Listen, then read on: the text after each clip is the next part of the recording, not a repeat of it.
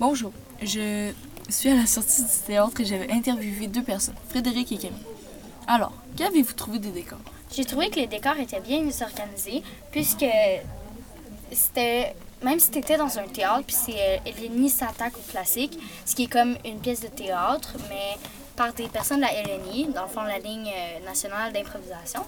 Mais, tu sais, ça faisait pièce de théâtre, les décors, mais en même temps, ça prouvait que c'était quand même de l'improvisation, vu que c'était un espace vraiment clair. Il n'y avait pas d'accessoires. Il y avait quelques costumes.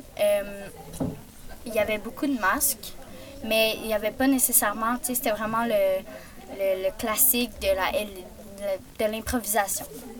Et du côté des costumes? J'ai trouvé que les costumes étaient beaux, mais ils étaient pas mal tous dans les teintes de rouge. Donc, je pense qu'il aurait dû mettre plus de variété dans leur choix de couleurs de costumes. Pour l'improvisation des effets sonores, est-ce que vous avez trouvé que ça allait bien avec la pièce? J'ai trouvé que les effets sonores étaient vraiment bons. Surtout que c'était une vraie personne qui faisait la musique et les effets sonores avec un piano et une guitare. Fait que c'est comme à chaque fois qu'un personnage faisait un pas, il faisait une note, donc ça faisait vraiment comme dans les films, sauf que c'était l'improvisation. Fait que c'est ça qui faisait que c'était vraiment impressionnant. Est-ce que les acteurs interprétaient bien les personnages de la commedia dell'arte? Ouais, en fait, les trois personnes qui représentaient la LNI pour faire les classiques, c'était Réal Bossé, Salomé et l'autre, je me rappelle plus vraiment du nom, mais c'était vraiment trois bons acteurs. Ils savaient bien quoi faire, même si c'est pas quelque chose nécessairement qu'ils pratiquent à chaque jour.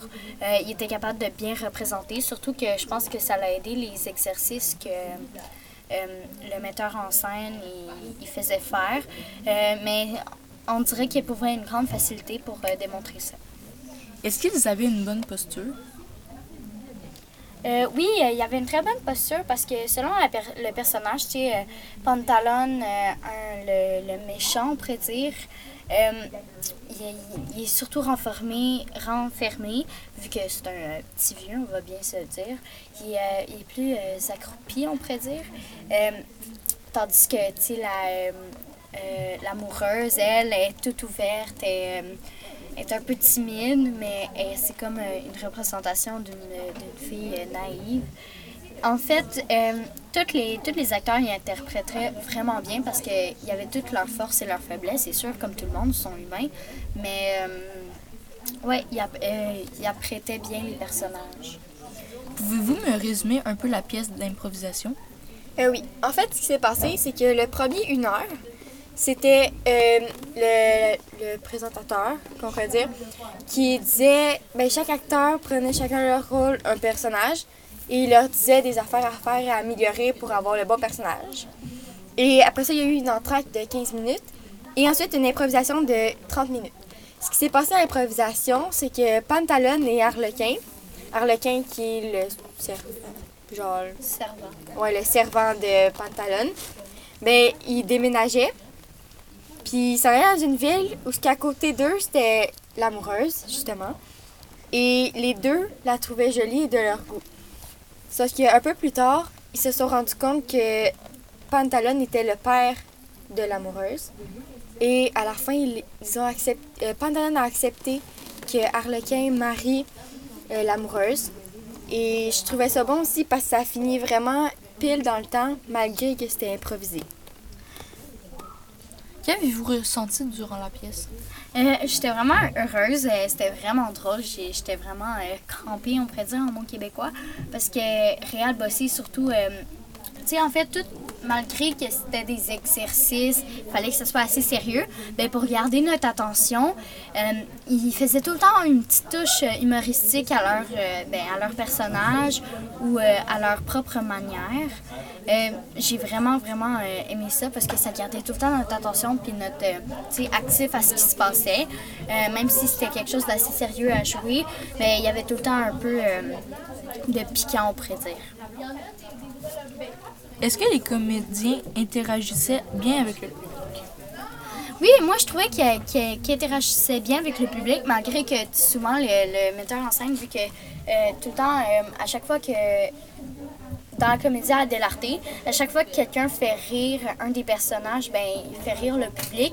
Faut qu'ils disent ah oui, c'est voyons, applaudissez-moi, tu sais, j'ai fait rire. Il faut qu'ils réagissent à ce que le public réagit. Mais ça, des fois, il fallait que il corrige ça parce que le metteur en scène nous disait ça souvent, de pas oublier dans le fond ça, mais je comprends bien ça parce que c'est quand même dur à retenir tout le temps. En plus, à chaque fois que ils voyaient qu'on perdait un peu l'attention dans les exercices du début, il fallait se tourner vers le public à droite ou à gauche. Ça alternait, c'était pas juste du côté droit que du côté gauche des estrades. Donc, ouais, moi, j'ai trouvé ça vraiment bien, la manière qu'ils interagissaient avec le public. Est-ce qu'ils utilisaient bien l'espace qu'ils avaient à leur disposition? Moi, je trouve que oui, parce que Espace Livre, c'est une ancienne caverne de pompiers à Montréal. Ils ont fait une rallonge, mais c'est un endroit très restreint, très éco, on pourrait dire, parce que c'est vraiment renfermé sur elle-même. Mais la manière que l'estrade était posée, c'était comme une manière... c'était quand même assez haut, c'était pas trop, fait que peu importe, comme j'ai dit tantôt, on pouvait voir. Mais surtout que les personnages, ils bougeaient sur la scène. C'était pas juste à un tel endroit, c'était comme partout, ils utilisaient vraiment bien l'espace, c'était bien dispersé, c'était pas juste comme tout pogné à un endroit, c'était vraiment bien dispersé. Est-ce qu'ils avaient des aspects culturels? Oui, en fait, la commedia, c'est une culture italienne. C'est là que la culture du théâtre a commencé. Donc, c'est le début des théâtres, c'est de la commedia. C'était de l'improvisation. Puis, ils faisaient ça dans un espace de public. Et le public aimait beaucoup aller les voir. Puis, il y avait des beaux masques aussi qui étaient faits pour eux.